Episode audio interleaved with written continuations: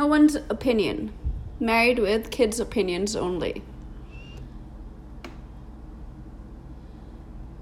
My daughter is doing homework about globalization. I'm thinking globalization led to China becoming a superpower. My daughter doesn't like the word superpower. Mommy, globalization led to what China is today.